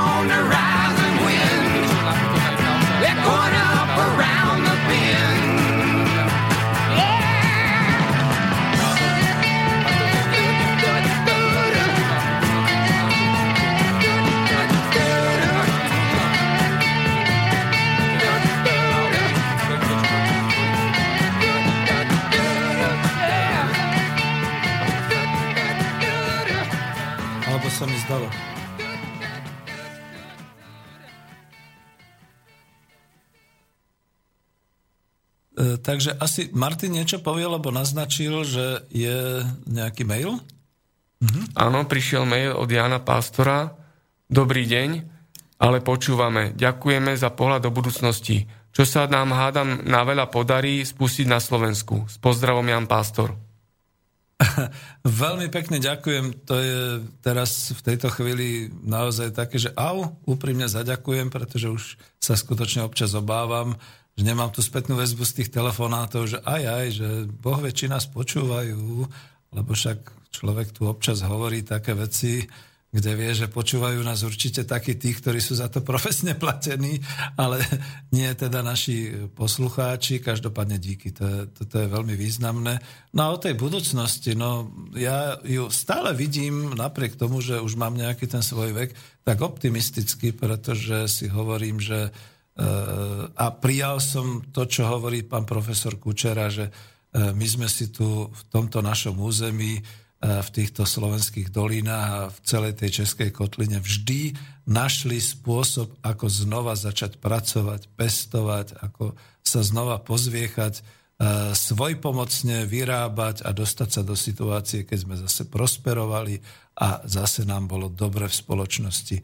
A o tom som vlastne hovoril aj minule, minimálne na tých dvoch predchádzajúcich. Aha, nie, minule to bolo k tej e, promocii knihy, ale predtým, čiže zrejme na 15 a na 14, že e, my sa budeme potrebovať vrátiť e, k tomu národohospodárskému komplexu, ale k takému, aby sme zabezpečili predovšetkým spotrebu a potreby nášho obyvateľstva, to predovšetkým, ja by som to trošku parafrázoval podľa Klausa, keď on hovoril, že peniaze sú vždy až na prvom mieste, tak teraz poviem, že potreby nášho obyvateľstva, ich e, spotreba, ich potraviny, zdravie, bývanie, vlastne všetko, čo potrebujú ku svojej práci, ku svojej činnosti, je až na tom prvom mieste a až potom za tým všetkým dlho, dlho nič a potom môžu existovať nejaké zahraničné hospodárske vzťahy a nejaké tie korporátne vzťahy, pretože my to nezrušíme. E, tuto e, práve, keď hovorím o tej budúcnosti, som si vedomý toho realizmu, že my nemôžeme vyvolávať, nie sme pupkom sveta, nemôžeme vyvolávať revolúciu tu uprostred Európy a myslieť si, že teraz sa k nám pridá svet a teraz to zmeníme nejakou veľkou proletárskou revolúciou alebo proste nejakou občianskou revolúciou priamej demokracie a všetkého, aj keď fandím a držím palce všetkým, ale E, my tu ako ekonomicky a realisticky musíme vychádzať z toho, že sme skutočne tým priestorom, ktorú, ktorý dnešná stíhačka preletí možno za pár minút, možno za hodinu, teraz už nie som si presný, ale že tým pádom nie sme až taký zaujímaví pre svet, ale my musíme byť zaujímaví pre seba, čiže musíme byť schopní skutočne fungovať, vyrábať a spotrebovávať pre nás. Je tu tá otázka, ktorú potom dúfam, že E, keď e, onedlho príde pán profesor Stanek, položím, že e, ako je to vlastne s tým, že všetci zase tí naši ekonomickí experti vyprávajú o tom, že treba zvýšiť spotrebu domácnosti, to nás zachráni, ale jasné, určite, ale z čoho, keď nie sú ľudia zamestnaní, keď majú minimálne príjmy. Čiže najprv treba ľudí zamestnať, od toho máme tie zamestnanecké samozprávy, a keby som bol teraz naozaj v nejakej strane a kandidoval by som na nejakých popredných priečkách, tak by som povedal, dajte mi hlasy, ja zamestnám to naše obyvateľstvo tak, že e, ten, ktorý nebude chcieť robiť, to už bude také malé percento ľudí. A dokonca si myslím, že aj tí, ktorí doteraz nechceli robiť, zrazu budú zvedaví a budú chcieť nastúpiť, pretože už to bude pre nich zaujímavé skôr z hľadiska toho kolektívu, toho, že ich teda príjmu niekam a že budú robiť. Druhá vec je investovanie, to znamená, prečo investovať iba v prospech nadnárodných korporácií a teraz to blbozne zase medzinárodného kapitálu, keď my by sme mali investovať predovšetkým v náš prospech, v naše hospodárstvo, tak, aby to bolo v prospech našich ľudí a našich domácností. A teraz pod tými domácnostiami rozumiem presne ten makroekonomický súbor, to sú všetci tí, ktorí tu žijú v Slovenskej republike, bývajú v bytoch, konzumujú denne aspoň trikrát nejaké jedlo a majú nejaké ďalšie potreby podľa toho rebríčka potrieba vlastne ako tu žijú, tu sa dopravujú, tu pracujú alebo nepracujú a chceli by pracovať a tak.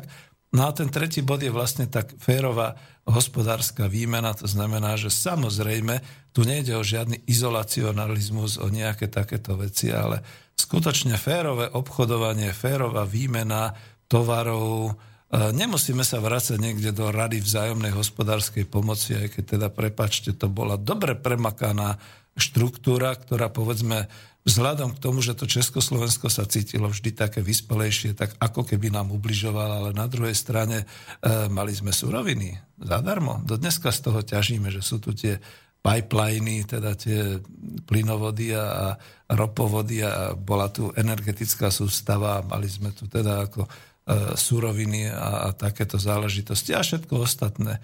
Čiže, aby som dlho nehovoril, Skutočne toto je dôležité pre našu budúcnosť. A ja už to bude pomaly taký záver. Dovolím si takú veľmi aktuálnu kritiku. E, niekde som si to poznamenal a už to tu určite nenájdem, takže budem skúsiť, musím skúsiť z hlavy. Dneska prebehlo v spravodajstve. E, ja sa pr- oprem o prameň HN Online, hospodárske noviny, kde teda e, sa píše, že predseda vlády slubuje miliardu investícií na Slovensku a 100 tisíc pracovných miest v priebehu roku 2016 až 2020. No ja im to želám. E, totiž úprimne povedané, pochybujem, že by ich niekto predbehol, čiže vravím, voľby len zdržujú, stejne to bude vláda, ktorá bude smeru a ešte niekoho ďalšieho.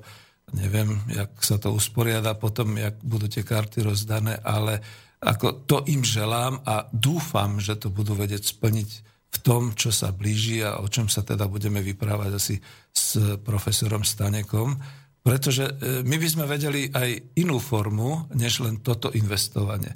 Toto investovanie totiž to rozklúčim. To je všetko investovanie do monokultúry automotív priemyslu. Čiže príde ďalšia automobilka, budú k tomu ďalšie svetlomety, budú k tomu ďalšie pneumatiky, ak som dobre počul, a nejaké tie strojárske výroby z Matadoru. Budú sa rozširovať ďalšie a ďalšie všelijaké také tie subdodávateľské závody pre pomoc automotív. A teraz akože taká tá škaredá e, otázka, taká tá záškodnícka, no a čo urobíte, pán premiér, keď e, povedzme začiatkom roku 2017 vyschnú pramene nafty? Kam pôjde automobilový priemysel? Kam do čerta? Čo potom, jak budete rozvíjať pracovné miesta, keď tu máte e, vyslovene priemyselnú monokultúru, automotív a nič iného? My máme inú verziu a variantu v rámci ekonomickej demokracie.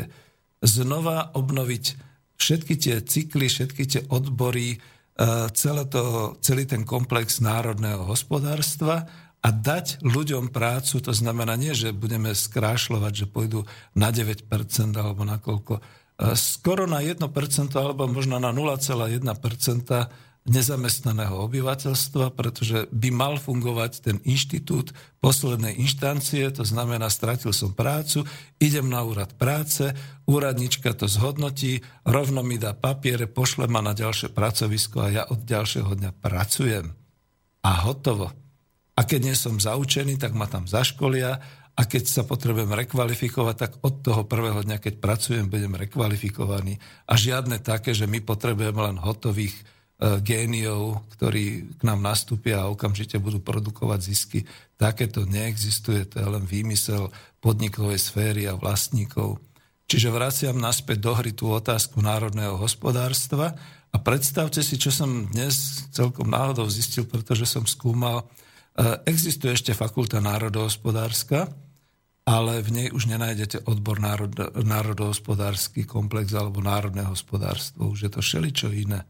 A to ma trošku mrzí a do radov ekonomov, pedagógov púšťam trošku takú tú e, zlú šťavu, že tak ako, a kde ste sa stratili národohospodári? Keď sa ja, zahraničný obchodník v roku 2015 musím zaoberať komplexným národohospodárským systémom a prácne tu vysvetľujem ľuďom, že existovali e, rôzne uzavreté národohospodárske odbory, každý priemyselný odbor, potravinársky, polnohospodársky, všetko to malo súvisť jedno s druhým. Existovali výrobnohospodárske jednotky po vertikálnej, po horizontálnej stránke a samozrejme, že existujú aj sektory, to znamená výrobný sektor, obslužný sektor, terciálny sektor, kvadriálny sektor, ale to všetko jedno s druhým hralo a bolo to v rámci jedného národohospodárskeho komplexu. A dneska si neviem predstaviť, keď padnú automobilky, čo to tu bude. Je jediná šanca, áno, to je to šťastie, že máme teda otvorené hranice. No, dokedy? Schengen umiera a ako ste počuli, najnovšia správa, už sa uzatvárajú aj letiska vnútro šengenské, to znamená, aj tam budú prehliadky a tak ďalej. E, to znamená, jak to bolo v tom kultovom film, filme, že dávam slobode ešte e, rok na nejvýš dva. Potom sa pouzatvárajú hranice, nastanú obchodné vojny, nastanú colné kontroly, nastanú všetky tieto zmetky. A čo nám zostane na Slovensku? Mimo Slovenska sa už v tejto chvíli ocitá 300 tisíc, to je podľa nejakého prameňa, 300 tisíc e, e, ekonomicky aktívnych ľudí, väčšinou teda mladých, ktorí tam pravdepodobne aj zostanú, pretože nie je prečo, aby sa vrátili na Slovensko. Len v samotnej Británii je 50 tisíc Slovákov a to nehovorím o Českej republike. A toto všetko v podstate je veľmi, veľmi závažné a práve kvôli tomu vlastne je potrebné rozvíjať tú ekonomickú demokraciu. Martin mi ukazuje, že máme niečo. Áno, ešte nám bol doručený mail od Milana. Počúvam vás veľmi rád, momentálne v Nemecku. Ľudia sú tu odlišní, preto vidím vo vašich slovách potenciál a konkrétne to, že ľudia by mali ísť viac smerom k sebe a nie sa rozdielovať na základe dravosti, čo prináša kapitalizmus medzi ľudské vzťahy. Ďakujem za vaše info. Ja, veľmi pekne ďakujem. Veď to práve viete, že my sme znova pápežskejší od pápeža, ako sa hovorí, alebo poturčenejší od Turka. Veď v pohode, ja som skutočne aj v tom Nemecku, aj v tom Anglicku videl tie týmy, tie kolektívy a bol som vtedy nadšený a na chvíľu som zabudol, že teda aké drsné prostredie sa tu u nás za tohoto kapitalizmu vytvára a po tom roku 2009-2010 som zostal ako obarený, že my ako keby sme úplne proste e, skutočne sa stali tými poturčencami a robíme horšie veci a horšie sa k sebe správame aj v tých podnikoch, aj teda na verejnosti, ako je to vôbec v západnej Európe, teda v Nemecku a podobne. Čiže tam mi to potvrdzujete, to díky. Jo, ja teda ako končiť, pretože toto by mal byť úplný záver aj celej relácie k ekonomickej demokracii a už teda máme nejaké záverečné 2-3 minútky, možno aj menej, dokonca minútu. Takže uzavriem to takto, že my sa nelúčime v obsahu, my sa lúčime s touto sériou relácií, Skutočne sa budem snažiť, aby to boli aj nejaké ďalšie obsahové relácie k tomu a aj ten klub zamestnancov bude vlastne e, podobne smerovať a keď bude čas, budeme si ďalej hovoriť. A máme tu ekonomické rozhovory, to znamená, že ako náhle bude ďalší odborník, expert, s ktorým budeme môcť hovoriť aj o problematike zamestnaneckých samozpráv ekonomickej demokracie, určite ho sem privediem. Ďakujem vám veľmi všetkým za pozornosť, aj Martinovi, a lúčim sa s vami. Dovidenia. Dovidenia. Táto relácia bola vyrobená vďaka vašim dobrovoľným príspevkom. Ďakujeme za vašu podporu.